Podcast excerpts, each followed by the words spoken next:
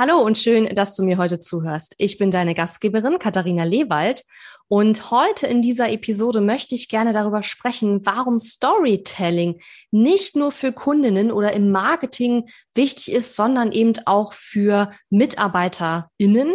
Und dafür habe ich mir die Storytelling-Expertin im deutschsprachigen Raum eingeladen, nämlich Business Story Architektin Iris Seng. Herzlich willkommen zu Online Business leicht gemacht mein Name ist Katharina Lewald. Ich bin die Gründerin von Launch Magie und in dieser Show zeige ich dir, wie du dir ein erfolgreiches Online-Business mit Online-Kursen aufbaust. Du möchtest digitale Produkte erstellen, launchen und verkaufen? Das braucht Zeit, doch mit meinen Strategien kommst du schneller ans Ziel.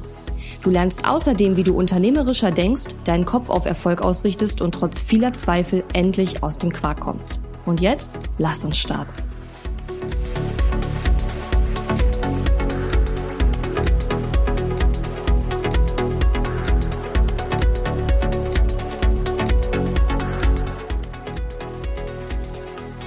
Hallo Iris. Hallo liebe Katharina, herzlichen Dank für diese schöne Intro und äh, dass ich heute da sein kann. Sehr, sehr gerne. Herzlich willkommen im Online-Business Leichtgemacht Podcast, liebe Iris.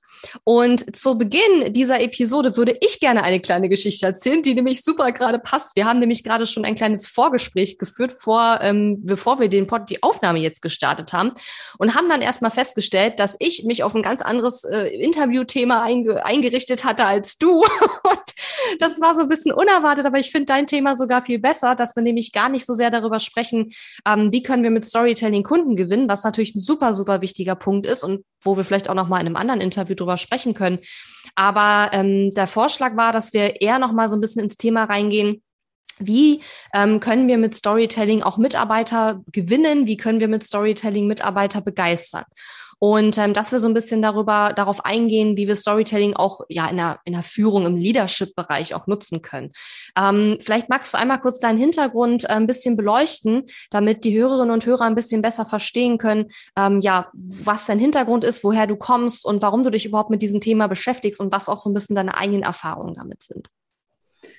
Ja, ich bin über 30 Jahre Architektin im Retail-Business äh, gewesen und ähm, habe ja Shopping Center geplant, ähm, gebaut, ähm, begleitet. Ich habe Teams geführt, äh, am Ende ganz eine ganze Abteilung mit Architektinnen, ähm, Bauzeichnern, Architekten für den Interior-Bereich.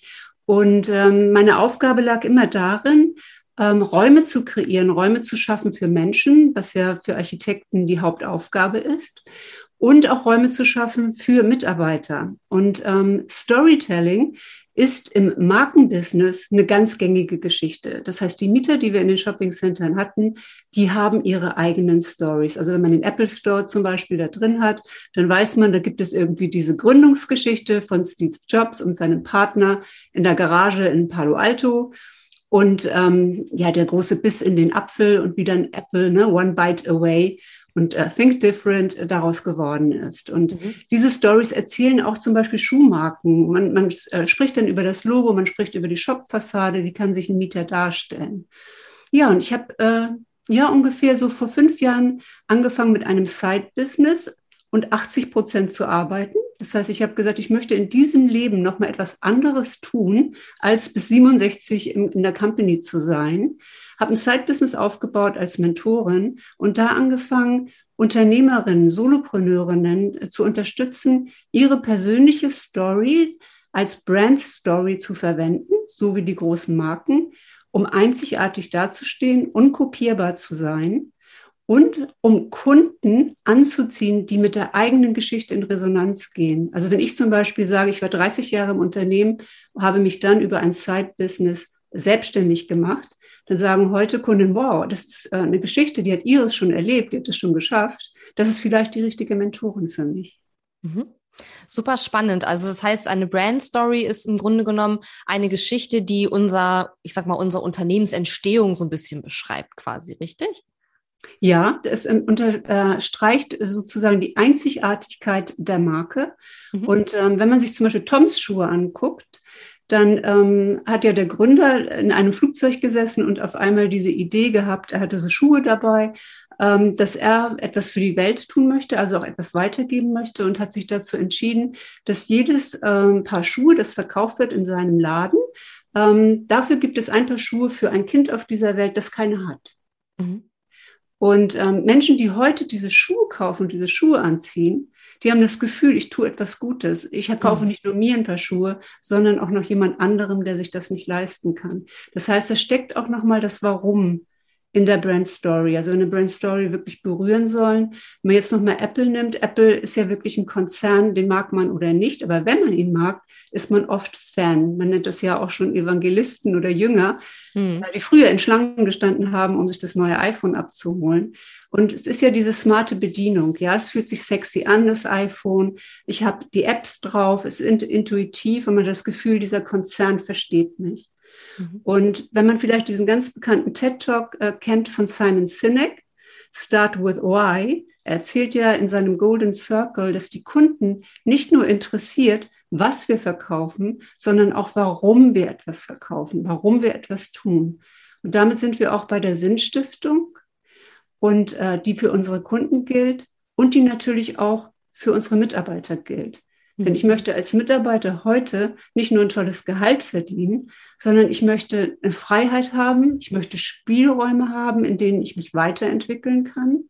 Und ich möchte an einer Geschichte mitarbeiten, die gut für diese Welt ist. Also zum Beispiel in einem Rüstungskonzern zu arbeiten und so eine Entscheidung zu treffen, ähm, die wird nicht jeder tun. Aber in einem Unternehmen, das vielleicht Nachhaltigkeit einsetzt, ähm, und äh, auf dieser Welt auch eine Aufgabe übernimmt und etwas Gutes tut, zum Beispiel einen, einen Prozentsatz seiner Einkünfte für soziale Projekte verwendet, ja, da kann ich einen Sinn finden für mich. Und ähm, für mich war es immer wichtig, dass äh, das Unternehmen hat sehr viel Geld erwirtschaftet, hat aber auch viel gespendet, also auch viel im karitativen Bereich getan, für Kulturprojekte zum Beispiel, ja.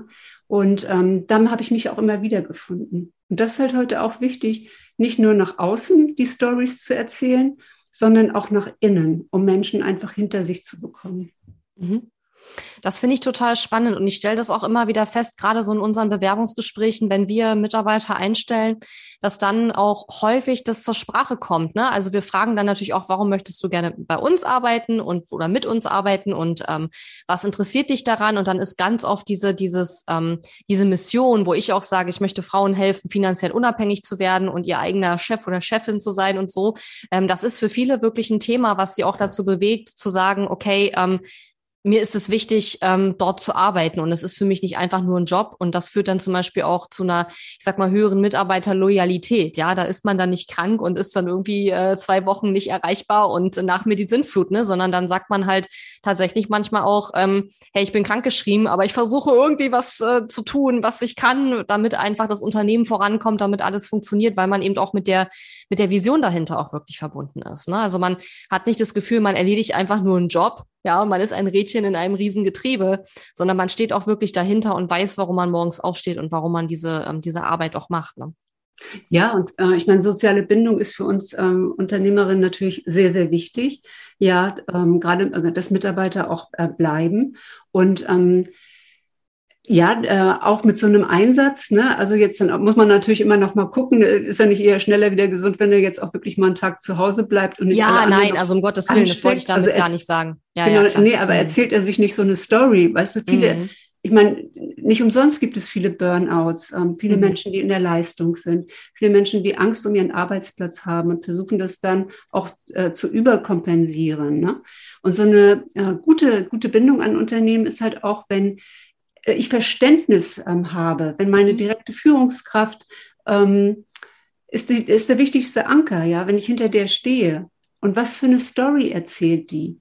Was, ähm, was für eine äh, Authentizität steckt auch dahinter? Ne? Und wenn du sagst zum Beispiel, du möchtest ähm, Frauen helfen, finanziell unabhängig und frei zu sein, dann ist ja die nächste Frage, warum?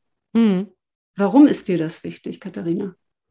Warum mir das wichtig ist, weil wahrscheinlich, weil ähm, meine Mutter einfach mir früher das immer eingetrichtert hat. Mach dich unabhängig von irgendwelchen Männern, ja, mach dein eigenes Ding, bau dein eigenes Leben auf. Das habe ich von klein auf immer mitgekriegt. Obwohl meine Mutter als, äh, äh, ja, ich sag mal, in Ostdeutschland aufgewachsene Frau auch selber immer gearbeitet hat, gearbeitet hat und ihr eigenes Geld verdient hat. Und dennoch ähm, war ihr das anscheinend so wichtig, dass sie mir das auch immer wieder gesagt hat.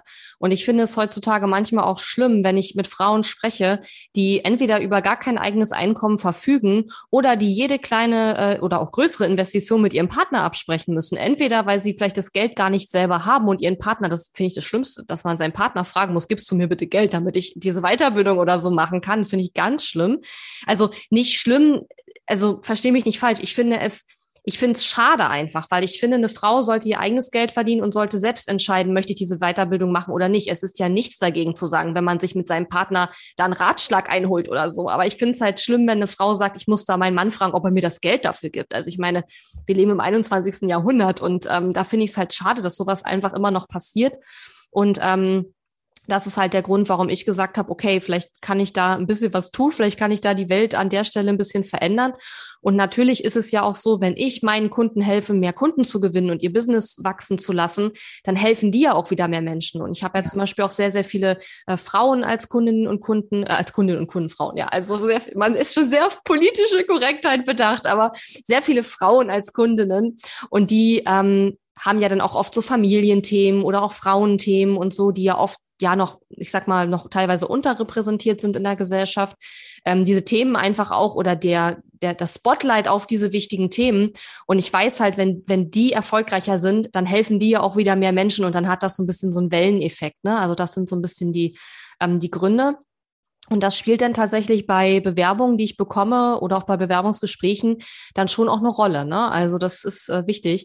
Und ich wollte bloß noch mal sagen, nur noch mal fürs Protokoll, nicht, dass ich hier äh, falsch verstanden werde. Also wenn meine Mitarbeiter krank sind, dann sind sie krank. Ja, das ist kein Problem. Aber natürlich, äh, ich, ich spüre ja dann, äh, ist jemand krank und weg oder ist jemand so, dass er sagt, hey, und soll ich nicht doch was machen und so, dann sage ich natürlich schon nein, ja, sage ich mal, wenn's, wenn jemand wirklich krank ist, ist ja gar kein Ding. Aber ähm, es ist ja auch die Frage, lasse ich mich halt wegen jedem kleinen Schnupfen krank schreiben? Oder halt nur, dann ich, ja. wenn ich wirklich krank bin. Und das sind dann halt ja auch wieder Dinge, die ähm, dann wieder sehr viel zu tun haben, auch mit dieser, mit dieser Mitarbeiterbindung, über die wir ja auch anfangs schon gesprochen haben. Ne? Ja. ja, ja, und ähm, wie gesagt, es ist äh, ja auch so, dass ähm, Arbeit ist einfach für manche Menschen Arbeit, also work to live. Ja, ich arbeite irgendwie, um zu leben oder live to work. Also ich tue wirklich das, was ich liebe und ich finde auch den, den Sinn darin. Und ich mhm. schreibe damit auch meine eigene Geschichte. Und äh, mir als Mitarbeiterin jetzt mal aus der Sicht, ähm, hat es immer geholfen, wenn es eine Story gab. Also mhm. wir müssen ja auch manchmal ähm, Entscheidungen treffen oder Führungskräfte müssen Entscheidungen treffen oder Unternehmerinnen, die jetzt vielleicht nicht gerade mit den Bedürfnissen des Mitarbeiters übereinstimmen, wo du also mhm. nicht sozusagen die Anforderungen des Unternehmens und das, was der Mitarbeiter sich ja. vorstellt, direkt übereinander bekommst. Und äh, mir hat es immer geholfen, wenn es da eine Geschichte zu gab. Also zum Beispiel, ähm, ja, da steht ein neues Projekt an und das Projekt ist in Aachen. Und ähm, ich brauche dich da, ja, weil du hast in der Vergangenheit schon XYZ-Projekte gemacht, die so ähnlich sind wie diese Projekte. Wir haben auch den gleichen Großmieter wieder drin, mit dem du schon äh, damals in XY toll verhandelt hast. Und äh, da gibt es schon sozusagen eine Historie, dass du einfach prädestiniert bist dafür und ich mhm. brauche dich da. Und ähm, dass dann auch ein Mitarbeiter, ich dann auch sage, okay, dann gehe ich halt nach Aachen, ich werde wirklich gebraucht und es baut auch auf der Expertise auf, die ich habe und es ist auch wieder eine herausfordernde Aufgabe. Es ist etwas anderes, wenn man äh, sozusagen in eine Geschichte eingebunden wird im Unternehmen, auch in dieser Weiterentwicklung und dann das nächste Projekt zu machen, als wenn einem einfach mitgeteilt wird, du machst jetzt das Projekt. Hm. Und das bedeutet, du musst jede Woche reisen, du bist von Montag bis Freitag äh, in einer anderen Stadt und das für die nächsten zwei Jahre. Ja. ja ähm, das ist einfach so dieses Storytelling, das ähm, habe ich festgestellt, ähm, oft über Daten und Fakten und Zahlen, auch zum Beispiel in, in, in einem Jour fix, ja, wo man mit den Mitarbeitern zusammensitzt oder ein Gespräch ähm, am Rande auch mal hat, mal auch in der, in der Kaffeepause oder so etwas, dass man, wenn man Stories erzählt, oft auch Menschen miteinander verbinden kann, weil wir wissen ja, wir sind alle unterschiedlich. Es gibt die, die im Detail arbeiten, es gibt die, die die Excel-Tabelle hassen, es gibt die, die die Excel-Tabelle lieben. Es gibt äh, diejenigen, die immer um Punkt 5 den Stift fallen lassen, aber auch immer um Punkt 7 schon anfangen. Es gibt die, die bis 22 Uhr arbeiten und nicht aufhören können, weil sie so ein Perfektionist sind. Und untereinander in den Teams gibt es natürlich auch Konflikte. Und wenn ich einmal verstehe, mein Kollege ist so ein Typ, der hat diese Präferenz. Also man kann das mit dem Myers-Briggs-Test zum Beispiel mit Teams arbeiten. Das, das hat mir damals geholfen, vor ungefähr 15 Jahren, zu sehen, ah, ich brauche ja den mit der Excel-Tabelle, weil ich bin ja die Kreative und ergänzend ist das jetzt kein Kollege, der ein Bremsklotz für mich ist und der mich jetzt ärgert, sondern ich bin total dankbar, dass der im Team ist. Und dieses Verständnis untereinander auch mit Geschichten zu belegen, also genau solche Beispiele als im, im Storytelling-Format äh, zu erzählen, bleibt viel länger in Erinnerung. Also Stories bleiben 22 mal mehr in Erinnerung als, als Daten und Fakten und der ist halt so. Und auch ähm, oft gibt es ja auch Stories, die über jemanden erzählt werden, die über dich erzählt werden, die über mich erzählt werden, die über andere Kollegen erzählt werden. Und ähm, da auch einfach äh, zu schauen, ähm, was hat das eigentlich für eine Ebene? Also ist es äh, äh, gutwillig, ist es gut gemeint, ja, oder ist es irgendwie böswillig? Also auch da reinzugehen, weil es gibt Bad Stories, es gibt äh, gute Geschichten, es gibt auch schlechte Geschichten, ja. Und ähm, das hilft im Team untereinander zu verzahnen. Man kann auch mit dem Human Design zum Beispiel arbeiten, ähm, dass ich einfach weiß, ah, mein, mein Kollege ist halt ein Typ, der hat nicht so viel Energie den ganzen Tag wie ich. Ich suche hier wie so eine Maschine vor mich hin und kann abends immer noch. Und der, der geht raus, der braucht eine Pause, der muss mal an die Luft. Der sieht aber, was gerade alle tun, ja, und kann über das, das gesamte operative Geschäft gucken und kann managen, die anderen steuern und sagen, der kann das, der kann das, der sieht die Stärken vielleicht, ja, und weiß schon viel mehr im, im Gesamtzusammenhang. Und das ist Wertschätzung. Und Wertschätzung ist nicht nur unseren Kunden gegenüber, sondern auch unseren Mitarbeitern gegenüber ähm, wirklich das Fuel, das ist Benzin. Das ist, wovon wir Menschen leben. Anerkannt werden, gesehen werden. Nicht nur als, als jemand, der was leistet, sondern auch als Mensch, der vielleicht gerade krank ist. Ja, und, und jetzt nicht kann. Und ich weiß, es ist okay. Ne? Ja. Also das sind spannende Punkte und ich würde da gerne nochmal ähm, auf zwei verschiedene Punkte eingehen. Wir sind ja in das Gespräch eingestiegen und haben über das Thema Brand Story gesprochen und wie man mit einer Brand Story eben nicht nur Kunden ähm, gewinnt, sondern auch Mitarbeiter ähm, quasi mit ins Boot holt. Ähm, und für die das auch so ein bisschen dann vielleicht der Grund ist, warum sie sich überhaupt bewerben oder warum sie vielleicht auch bleiben im Unternehmen. Ähm, und du hast jetzt aber gerade ein Beispiel angeführt, wo es um diese Story ging mit Aachen. Ne? Also ähm, mhm. du sollst in Aachen ein Projekt machen. Inwiefern ist das denn eine Story? Weil ich glaube, ähm, dass viele Hörerinnen und Hörer, bei mir geht's auch so, wahrscheinlich in, bei sowas gar nicht so sehr an eine Story denken würden. Also wie genau definierst du denn Storytelling jetzt in dem Zusammenhang? Ähm, weil ich denke mhm. bei Story immer so an sowas wie Gleichnisse oder Erlebnisse, die man irgendwie hatte, die man dann erzählt oder Dinge aus der Biografie, die man einfach gemacht hat oder durchlebt hat. Ähm, aber ich hätte jetzt nicht so gedacht, so dieses, ey, du hast schon fünf Projekte gemacht und deswegen brauchen wir dich. Also für mich klingt das total logisch, das so zu machen, ist sicherlich besser, als zu sagen, du gehst jetzt nach Aachen. Aber ich, ich verstehe noch nicht so richtig, was daran ist jetzt eine Story. Also eine, äh, eine Story zeichnet sich äh, im Gegensatz jetzt mal ähm, zu einer ähm, zu einem Fakt, ja, oder zu einem Detail darin aus, dass es einen Protagonisten gibt oder mhm. mehrere, meistens einen Held oder eine Heldin, mhm. dass es ähm, ein Problem gibt oder einen Konflikt, der gelöst wird oder vielleicht auch nicht gelöst wird. Und ähm, die Historie her herbeizuziehen und zu sagen, du hast zum Beispiel schon mit dem Geschäftspartner in dem Projekt erfolgreich zusammengearbeitet, ja, und hast einen persönlichen Kontakt geknüpft, das knüpft an eine alte Erfolgsstory an. Mhm. Also in dem Moment, in dem ich daran erinnert werde, dass ich ja schon mit dieser Person eine Geschichte habe, ja, kann ich diese Geschichte transferieren auf die neue Story, die vor mir liegt, ja, und sagen, okay, ich bin wieder diejenige, die in ein Projekt geht. Ich bin die Architektin, die ähm, ein neues Shopping Center begleitet, die Mieter begleitet, die Mitarbeiter begleitet in einer führenden Rolle. Das ist etwas, was ich schon mal gemacht habe. Okay, das ist jetzt vielleicht größer oder ein bisschen anders. Ähm, aber so kann ich das transponieren, sozusagen ein vergangenes Erlebnis, ein, ein Moment, in dem vielleicht auch eine Emotion war, weil es war eine erfolgreiche äh, Beziehung oder ein erfolgreiches Projekt, dass ich eine gute Erinnerung habe. Hm. Und darauf sozusagen als Führungskraft zu referenzieren und sagen, und ähm, die neue Story, die du schreibst, wird genauso erfolgreich, weil du bist genau die Richtige dafür. Du bist diejenige gewesen, die das damals gemacht hat. Mhm. Das heißt also, der Unterschied ist, anstatt zu sagen, äh, du gehst jetzt nach Aachen, weil wir brauchen da jemanden mit Erfahrung, erzählt man tatsächlich, worin deine persönliche Erfahrung jetzt auch wirklich besteht, anstatt einfach nur zu sagen, wir brauchen jemanden, der Erfahrung hat und du bist jemand, der Erfahrung hat. Aber man, ja, man bringt dann wirklich konkrete Beispiele, um das nochmal zu untermauern sozusagen. Ja, und dazu gehört natürlich auch, dass ich mir vorher Gedanken mache, wer ist denn der Richtige für die Aufgabe? Mhm. Und wir haben das als Führungsteam immer getan. Das heißt, wir haben immer gesagt, wo sind die offen, wo sind die Vakanzen? Was sind die mhm. Projekte? Was sind die mhm. Themen, die jetzt anstehen? Und nicht, wer ist jetzt frei, sondern wer ist der Richtige für diese Aufgabe. Mhm.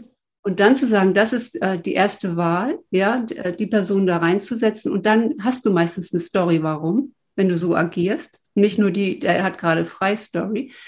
Ähm, das heißt, es fängt schon daran an, in was für eine Art und Weise du führst oder mit deinem Führungsteam führst, äh, um Stärken zu stärken also da Mitarbeiter immer wieder einzusetzen, wo sie auch richtig gut sind und wo sie dann natürlich auch Erfolge haben. Und äh, wenn man erfolgreich ist, arbeitet man auch gerne in einem Unternehmen. Mhm. Ja, absolut. An der Stelle vielleicht mal ein ganz kurzer Ausflug. Ich habe gerade eine Serie zu Ende geguckt und zwar The Bold Type. Ich weiß nicht, ob du die kennst. Gehört habe ich davon, aber ich habe sie noch nicht gesehen. Mega, nein. mega gut. Also mir hat's richtig, richtig gut gefallen. Ähm, ich habe das auch in relativ kurzer Zeit alles durchgesuchtet.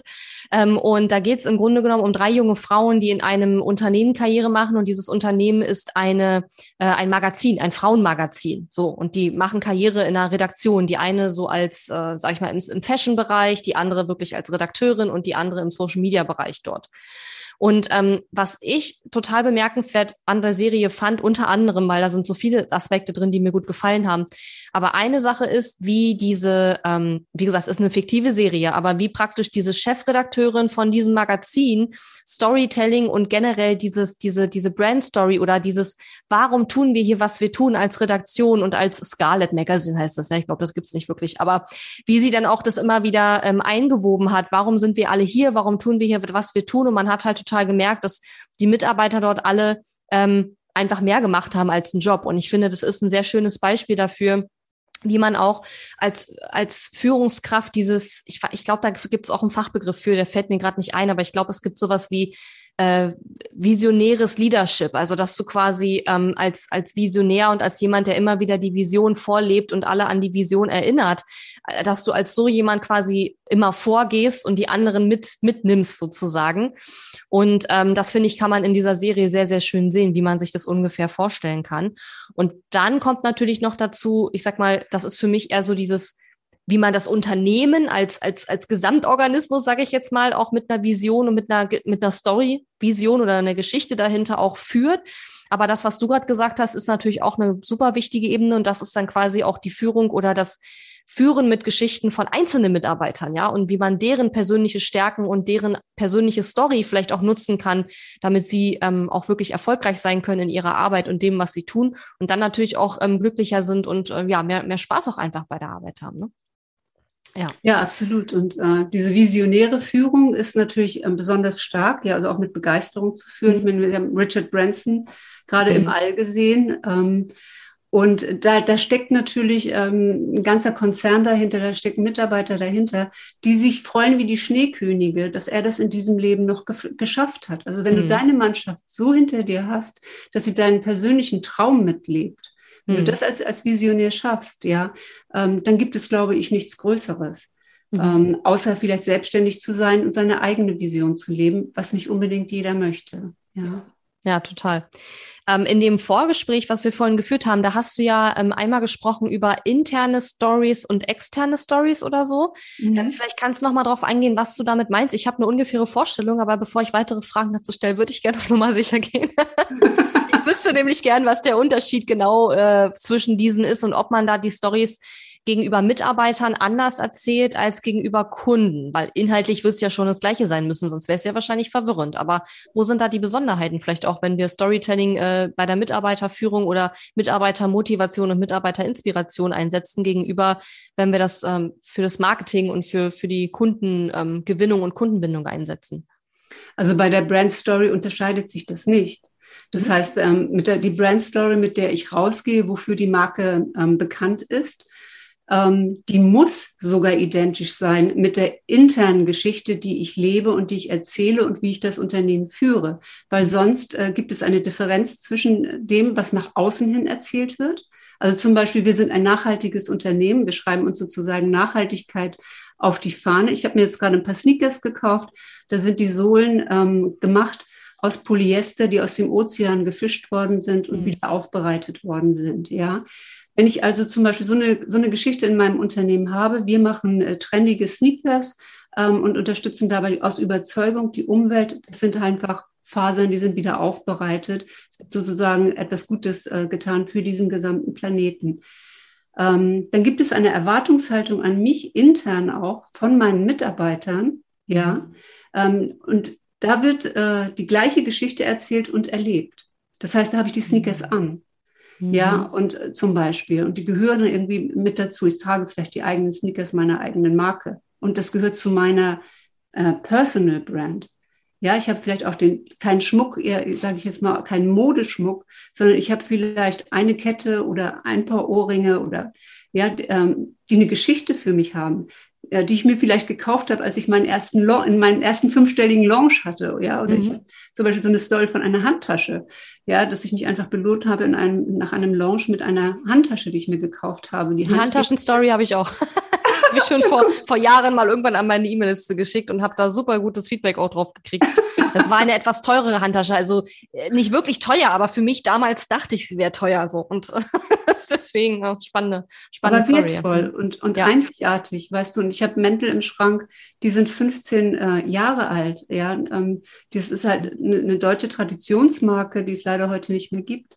Ähm, das ist aber so ein klassisches Design, dass ich die mhm. immer noch gern den anziehe und der auch die Qualität zum Beispiel hat. Also wenn so, wenn solche Themen in meinem äh, echten Leben, also wenn die echt, das echte Leben authentisch ist mit dem, was ich in der Marke lebe. Und das sind die Stories, die auch noch innen erzählt werden. Was nicht passieren darf, ist einfach, das Greenwashing zum Beispiel. Also das nach Ich wollte gerade sagen, das ist ja das, was man ganz oft hört, ne? dass nach außen hin bestimmte Werte gelebt werden, eine bestimmte Vision oder ein bestimmtes Selbstbild, sage ich jetzt mal, aufgebaut wird und dass dann im Hintergrund die Mitarbeiter sagen, irgendwie ist es ja aber doch ganz anders.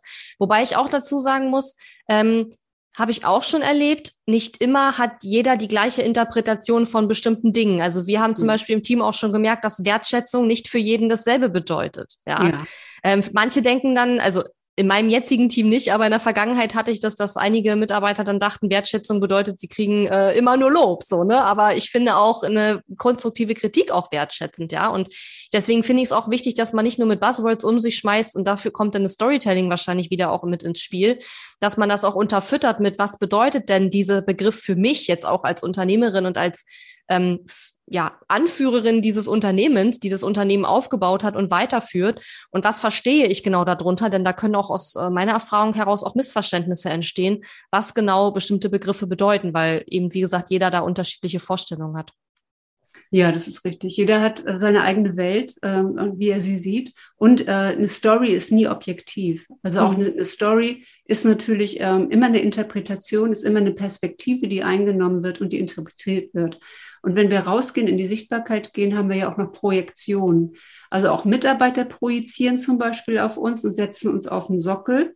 Und wenn wir auf einmal von dem Sockel runterbröckeln und einfach mal kaputt sind, ja, mhm. oder, oder mal ausrasten, ja, bei, die dann sozusagen richtig ein Problem kriegen, dass das äh, nicht mehr zusammenpasst, ja. ja. Und ähm, Projektion jetzt einfach auch nicht äh, auch loslassen. Ich weiß, es gab ähm, die, die, Diskussion zum Beispiel auch, darf ich denn eigentlich, wenn ich nachhaltig bin und etwas für die Welt tue und die Welt mir wichtig ist, ein Wochenende zusammen mit meiner Freundin in einem Luxushotel verbringen, mhm. mich in Bademänteln und im Wellnessbereich und so weiter mhm. auf Social Media zeigen. Ja, ja und ähm, oder werde ich dann dafür ähm, zur, zur Rechenschaft gezogen, weil ich ja eigentlich etwas anderes erzähle.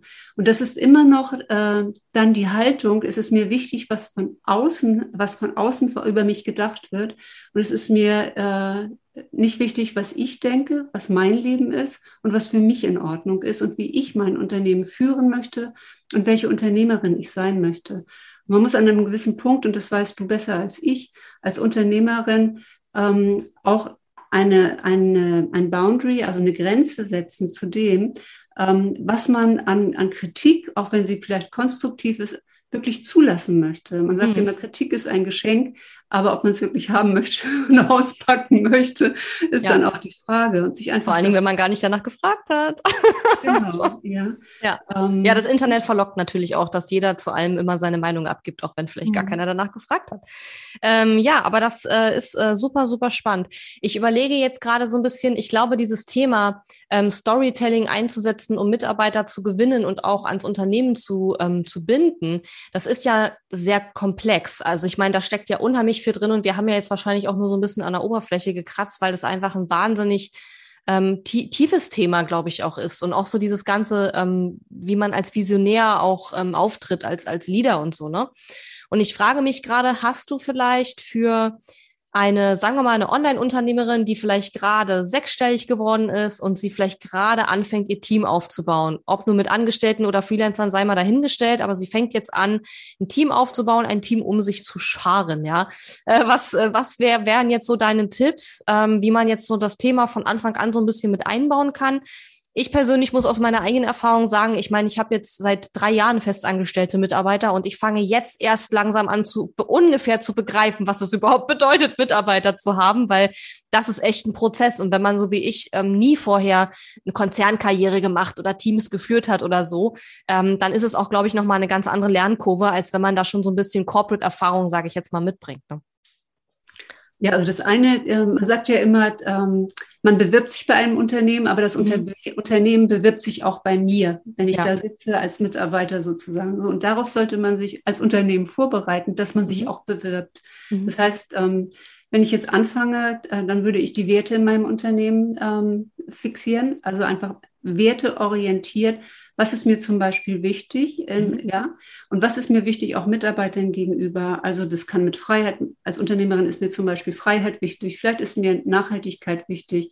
Ähm, Vertrauen ähm, mhm. ist mir wichtig. Und auch diese Punkte ganz klar zu kommunizieren, ähm, wo auch die No-Gos für mich sind. Also was zum Beispiel für mich nicht in Ordnung ist. Ja, mhm. Ähm, also sozusagen, ja, wert, werteorientiert dann meine eigene Brand Story und mich kennen. Also meine eigene persönliche Geschichte, mein Werdegang. Ähm, wo bin ich denn durchgegangen? Was waren meine äh, positiven Stories? Was waren meine schwierigen Stories? So eine Storyline zu bilden und dann zu sagen, das sind die Geschichten, da sind bestimmte Emotionen drin. Da ist auch ein Muster, das sich bei mir wiederholt. Ähm, und da erkenne ich zum Beispiel, meine Mutter hat mir immer wieder gesagt, wie wichtig das ist, als Frau unabhängig zu sein. Mhm. Und nochmal zurückzugehen, Katharina, und zu sagen, das war in der Situation. Und das war in der Situation. Das war vielleicht, als ich von der Schule abgegangen bin oder als ob ich überlegt habe, ob ich eine Lehre mache. Also an welchen Stationen war das, ja? Mhm. Und ähm, dann klar zu sein mit der Kommunikation der eigenen Geschichte und in einem Mitarbeitergespräch dann zum Beispiel zu sagen, ähm, ja, am besten wir stellen uns erstmal vor. Man hat ja meistens noch jemanden mit dabei oder ich stelle mich mhm. erstmal vor. Und ähm, das ist meine Story. So, das ist meine Gründungsgeschichte. Mhm. Ich habe mal an, angefangen, ähm, habe dann relativ schnell festgestellt, dass ich selbst Unternehmerin sein möchte, weil ich diese Beeinflussung aus meiner Familie auch hatte. Ähm, man muss nicht unbedingt sagen, dass es die Mutter war. Man kann solche Dinge auch abstrahieren. Man möchte vielleicht mhm. in dem ersten Gespräch auch nicht sofort ähm, ja, alles auf den Tisch legen. Ja. Aber man, man, man nimmt sozusagen die Leute mit auf die eigene Reise. Man kann auch sagen, es ist für mich jetzt gerade neu, sechsstellig zu sein. Und ich habe äh, viel dafür gearbeitet, ich habe viel dafür getan. Und ähm, jetzt möchte ich Unterstützung. Und das, das ist genau das, was ich jetzt brauche. Also auch sich mhm. zu überlegen, was brauche ich denn wirklich von diesem Mitarbeiter? Was, wir haben Jobprofile zum Beispiel gehabt. Ähm, was sind genau die Aufgaben? Und dann zu schauen, wie passt das äh, zueinander? Also ist jemand, hat jemand die Kompetenzen und ähm, hat jemand das Potenzial? Also immer zu gucken, ich muss mit jemandem natürlich gut zurechtkommen. Das muss so auf einer Ebene auch sein. Mhm. Ähm, aber was äh, Wissen kann man immer aufbauen. Eine Wellenlänge ist eine Wellenlänge, die ist da oder die ist nicht da. Ja. Also eher die Präferenz darauf zu setzen, dass man gut mit den Menschen arbeiten kann. Nicht nur Menschen einzustellen, die genauso sind wie man selbst, weil man braucht ja genau, wenn man der Visionär ist, der schnell vorangeht, der die Ideen nach vorne treibt, der sich nicht mit den Details der Excel-Tabelle beschäftigen will oder vielleicht nicht mal mit dem Businessplan, sondern gerne einen Integrator in seinem Business hätte, ja, der das Team führt, der diese ganzen Aufgaben übernimmt. Ähm, sich das klar zu machen, klar zu überlegen, wo sind meine Stärken und wo brauche ich auch diese, diese Unterstützung zum mhm. Beispiel. Ja, Finde ich total super. Ich würde noch ergänzen an der Stelle, wo du das mit den Werten sagtest. Also ich finde das super wichtig. Und du hast ja vorhin auch schon angesprochen, wie wichtig das ist, auch zu überlegen, ähm, wie lebe ich denn die Werte auch im Unternehmen. Und deswegen würde ich auch immer, wenn ich mir diese Werte überlege, nicht nur überlegen, was sind die Werte, sondern auch, wie lebe ich oder wie leben wir in Zukunft im Unternehmen auch diese Werte? Weil so kann man nochmal genauer erklären, was genau bedeutet das für mich. Und einer unserer Unternehmenswerte ist ja zum Beispiel Freiheit. Auf der anderen Seite heißt Freiheit natürlich nicht, jeder macht, was er will. Das geht natürlich auch nicht in einem Unternehmen, ja, weil dann kommt am Ende wahrscheinlich nichts Gescheites bei raus. Aber dann zu überlegen, hey, was bedeutet das für uns? Und bei uns ist es zum Beispiel so, dass wir sagen, okay, Freiheit bedeutet, dass jeder in seiner Rolle einen bestimmten freiheitlichen Entscheidungsspielraum hat, wo er auch nicht irgendwie Hans und Franz nachfragen muss, sondern das darf er dann selbst entscheiden. Zumal ich ja auch ein, ein Team aufbauen möchte, was sich selbst managt und wo ich jetzt nicht jeden, ähm, jedes Klinkerlitzchen entscheiden muss, ja, weil dann komme ich ja gar nicht mehr zum Arbeiten. Ähm, und das ist auch die Erfahrung, dass die Mitarbeiter, wenn die wirklich motiviert sind, die möchten ja auch gerne Entscheidungen treffen, die möchten ja auch ihren, sag ich mal, ihren, ihren Spielraum haben. Und das finde ich zum Beispiel ganz wichtig. Also die, ähm, die Werte definieren und dann aber auch gleich noch überlegen, wie lebe ich das oder wie, wie wird das auch im Unternehmen gelebt und das auch dann vielleicht in einem eventuellen Gespräch darüber, wenn das in der Bewerbung oder so auch zur Sprache kommt oder das, bei uns steht das auch im Teamhandbuch zum Beispiel drin, ne, was unsere Werte sind und so, ähm, dass man das auch gleich ein bisschen unterfüttert und untermauert, was das ganz genau bedeutet. Ne?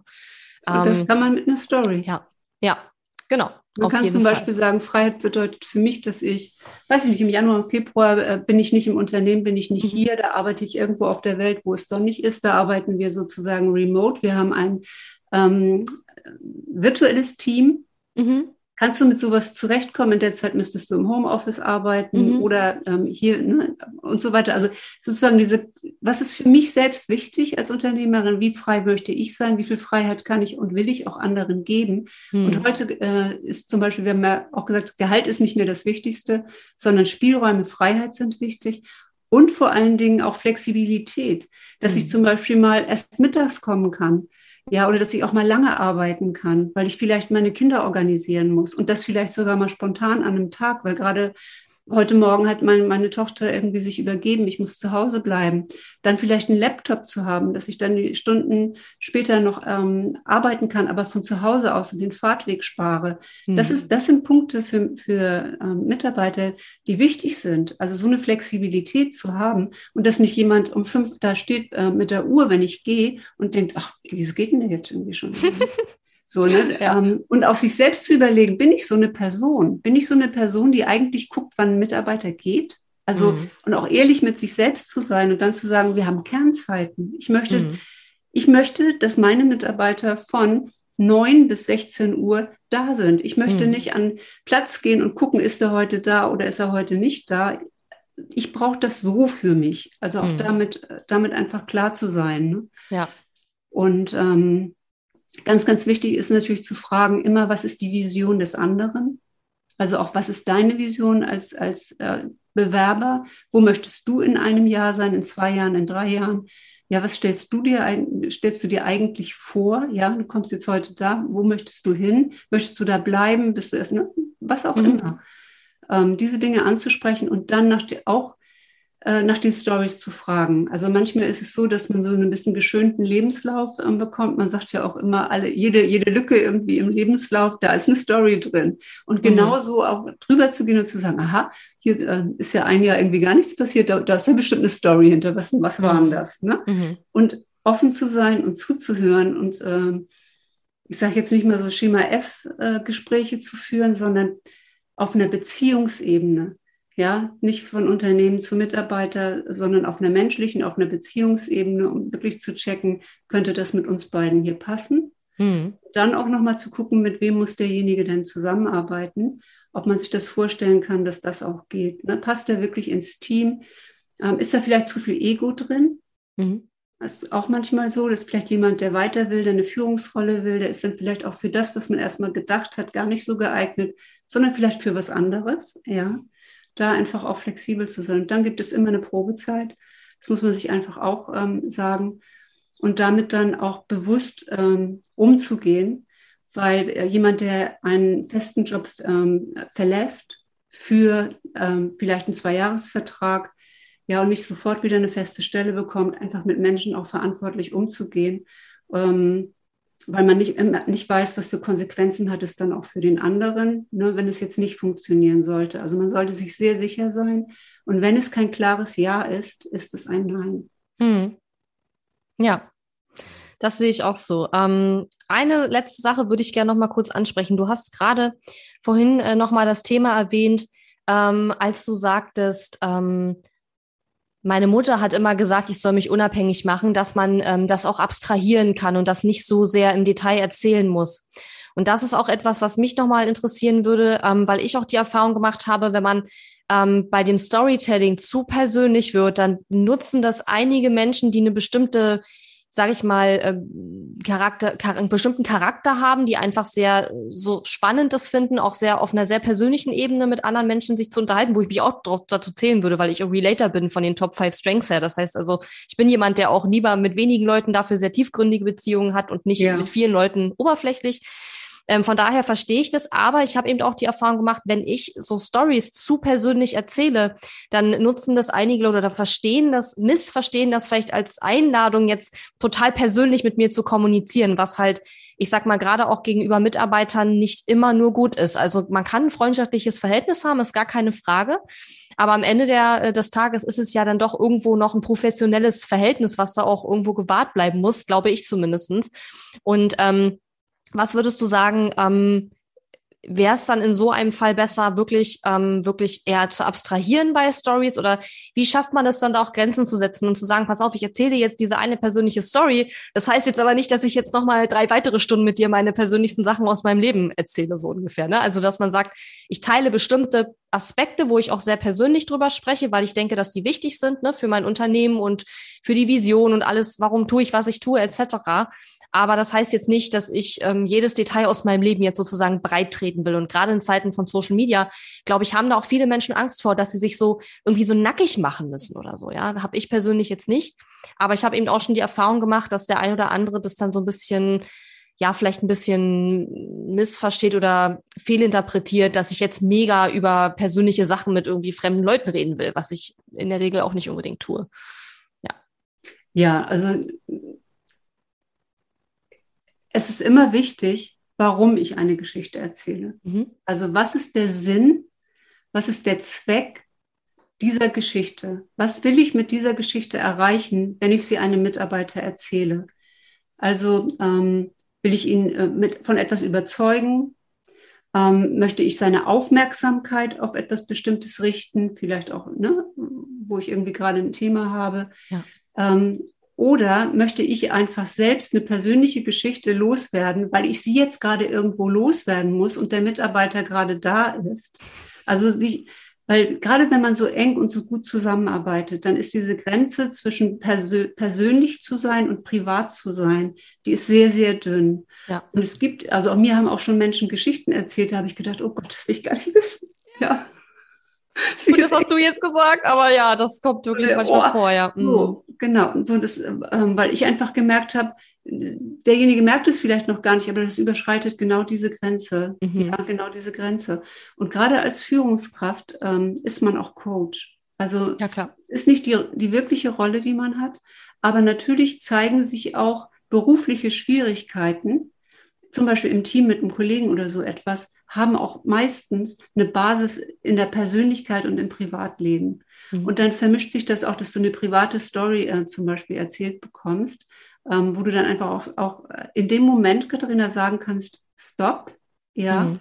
brauchst, ich brauche nicht deine private Geschichte. Wir sind hier immer noch in einem, in einem äh, Unternehmenskontext oder in einem Firmenkontext. Ich bin da beide, ich fühle total mit, aber das überschreitet gerade eine Grenze. Also mhm. Und genauso auch aktiv damit umzugehen. Also ich habe auch eine Situation jetzt in den letzten Jahren oft gehabt, weil wenn du Führungskraft und Unternehmerin bist in einem Team, ähm, das heißt, sagt man immer so lonely at the top. Mhm. Ja, auf einmal bist du gerade in der Company, du bist aus dem Kreis, ja. wo man sich ausgetauscht hat, raus. Und wenn du in den Raum kommst oder in die Kaffeeküche kommst und die unterhalten sich ganz nett, dann, dann gehen auf einmal alle mit ihrer Kaffeetasse. Dann sind auf einmal alle ruhig, ja. An den Arbeitsplatz oder auf einmal sind alle ruhig, mm, ja? ja. Also man hat, man bekommt automatisch eine andere Rolle. Aber gerade diese Rolle ist dann ja die, wo man halt dann auch nichts los wird. Mit wem spricht man denn, wenn man gerade mal was hat? Was weiß ich. Mm. Und ähm, da bewusst mit umzugehen und diesen Moment auszuhalten und jetzt diese private Geschichte, die man gerne loswerden möchte, in dem Moment nicht zu erzählen. Mhm. Und wenn man eine zu persönliche Geschichte, man kann ja auch mal ein paar Gläschen an der Bar nach einem Team-Event äh, gefeiert haben und hat vielleicht irgendwie äh, da etwas erzählt. Ähm, man hat auch äh, seine eigenen Learnings. Wir können nicht ähm, damit rechnen, dass wir immer gerade durch die, durch die Welt gehen. Wir sind alle Menschen, auch Führungskräfte sind Menschen. Und ähm, wir reden immer so viel davon, wie viel Wertschätzung wir als Führungskraft, als Unternehmer unserem Team gegenüber haben. Aber genauso ist auch eine Erwartungshaltung, finde ich, da, ähm, dass das Team auch vernünftig mit einem umgeht. Weißt du, also auch gegenseitig und man einfach auch mal guckt, was hat die eigentlich gerade für eine Situation und was hat die mhm. gerade für eine, für eine Story. Und das ist auch nur ein Mensch. Und der macht auch mal einen Fehler. Und ja. ähm, dann in dem Moment ähm, in einer zweiten Situation, wo man jetzt merkt, da kommt jemand und denkt, nur weil ich diese eine Geschichte erzählt habe, mit der nächsten Geschichte, dann zumindest bei der nächsten Geschichte einfach ganz souverän ähm, äh, zu sagen, ähm, ja, ich weiß, ich habe dir etwas erzählt, was sehr persönlich und sehr intim war. Und ähm, wenn ich jetzt im Nachhinein darüber nachdenke, dann würde ich das nicht nochmal machen. Ja, mhm. ähm, mhm. Wir haben wirklich ein tolles Arbeitsverhältnis. Und manchmal muss man das auch klären. Ich weiß nicht, wie dir das mit Mentoren gegangen ist. Mhm. Ich bin jemand gewesen, der immer versucht hat, ähm, mit der Mentorin befreundet zu sein. Mhm. Und ähm, dass auch Mentoren zum Beispiel alleine sind und dann auch mal äh, Geschichten teilen. Und da habe ich gemerkt, das wird jetzt so privat, dass eine Freundschaft entsteht. Aber wenn mhm. dann eine Freundschaft entsteht und es ist eine Freundschaft, das ist gut. Wenn es nicht entsteht, verlierst du eine Mentorin. Also gerade immer mit diesen privaten und persönlichen Dingen immer, immer sehr genau auch zu gucken, ähm, vorher schon, was möchte ich eigentlich für eine Beziehung zu jemandem haben? Und ich meine, gerade am Arbeitsplatz verlieben sich auch viele. Das ja. ist ähm, ja auch, es ist einfach so, ist mir auch, ist mir auch passiert, ja. Ähm, und da kann es halt auch mal privat werden. Ähm, und damit einfach bewusst umzugehen und äh, einen Fehler zuzugeben oder eine, eine, Beziehung wieder ein bisschen abkühlen zu lassen, äh, die einem zu eng wird oder jemand, der einem zu nah auf die Pelle zurückt, rückt, einfach irgendwie auf eine liebevolle Art und Weise. Das ist sowieso immer mein Ding, ne, in der Liebe zu sein in dem Moment und ähm, mit sich selbst, aber auch dann mit den anderen. Ja. Ja, und meistens ist es ja auch so, dass es ja gar nicht böse Absicht ist. Im Gegenteil, es entsteht halt sehr schnell, gerade auch durch das Storytelling und dass man Leute auch mit in die Vision nimmt, entsteht sehr schnell ein sehr enges Vertrauensverhältnis. Ne? Und dann ist es natürlich auch auf der einen Seite schön, wenn Mitarbeiter einem dadurch dann auf einmal Sachen erzählen, wo man manchmal denkt, äh, eigentlich will ich das nicht wissen, da hat doch mit Arbeit irgendwie nichts zu tun. Auf der anderen Seite, wo man aber sagt, na ja, es ist irgendwo schön, dass sie einem das dann auch erzählen. Ähm, und ich denke, da muss jeder so ein bisschen seine eigene Balance finden. Ne? Was, äh, was ist noch noch okay für mich und was möchte ich vielleicht nicht hören.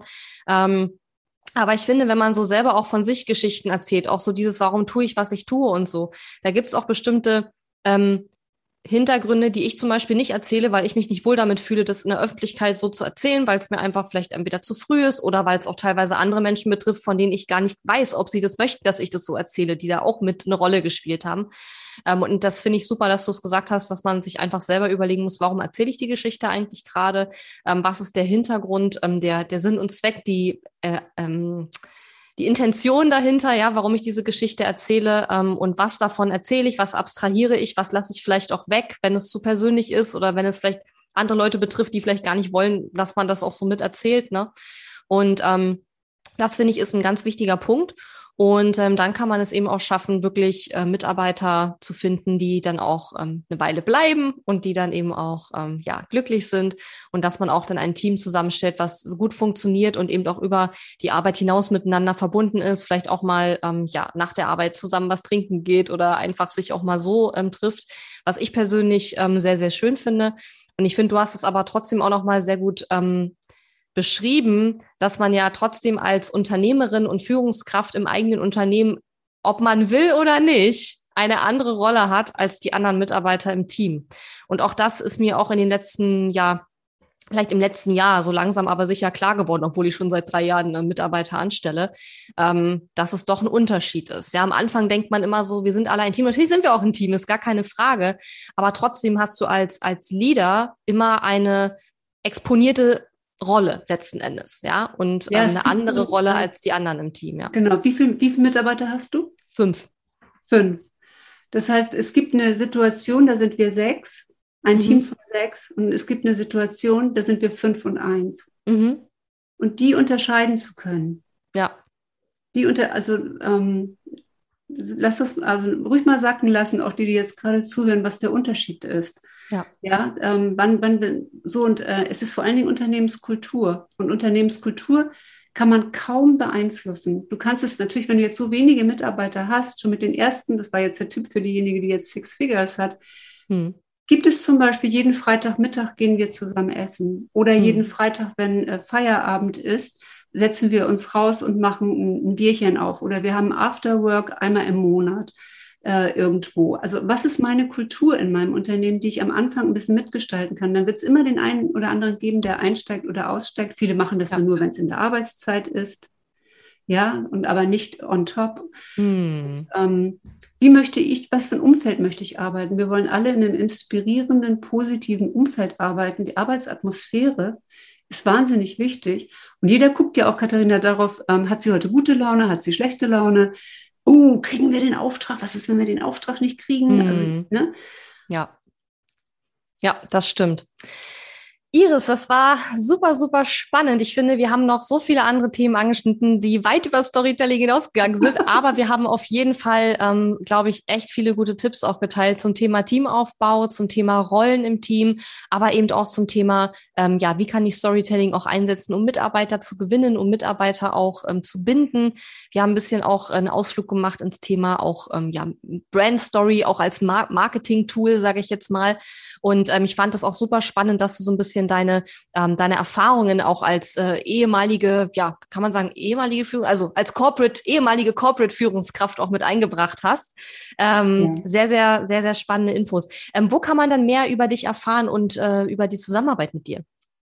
irissing.com auf meiner Webseite und ähm, in meinem Podcast Your Story is Your Business da kann man ähm, auch mal schauen und äh, sich andere Stories von anderen Unternehmen, auch oft Heldinnengeschichten anschauen, ähm, anhören. Gibt es auch auf YouTube. Mhm. Super, vielen, vielen Dank. Iris, ich freue mich riesig, dass du da warst. Vielen, vielen Dank. Ich kann mir gut vorstellen, dass wir uns vielleicht nochmal irgendwann ein anderes Mal hören. Es war sehr, sehr spannend und ähm, ja, schön, dass du da warst. Ja, sehr, sehr gerne, Katharina. Total Spaß gemacht. Danke. Bis dann. Tschüss. Tschüss. Die Episode ist zwar zu Ende, aber wir müssen uns noch nicht verabschieden. Geh auf katharina-lewald.de slash Fahrplan, um dir meinen 5-Tage-Challenge-Fahrplan herunterzuladen, der dir helfen wird, deinen ersten oder nächsten Launch mit einer 5-Tage-Challenge zu planen. Auf meiner Website unter katharina-lewald.de findest du außerdem viele weitere hilfreiche kostenlose Ressourcen für dein Online-Business und einen Link zu meiner kostenlosen Facebook-Community. Und wenn dir mein Podcast gefällt, würde ich mich riesig über deine Bewertung und Rezension auf iTunes freuen. Bis zum nächsten Mal.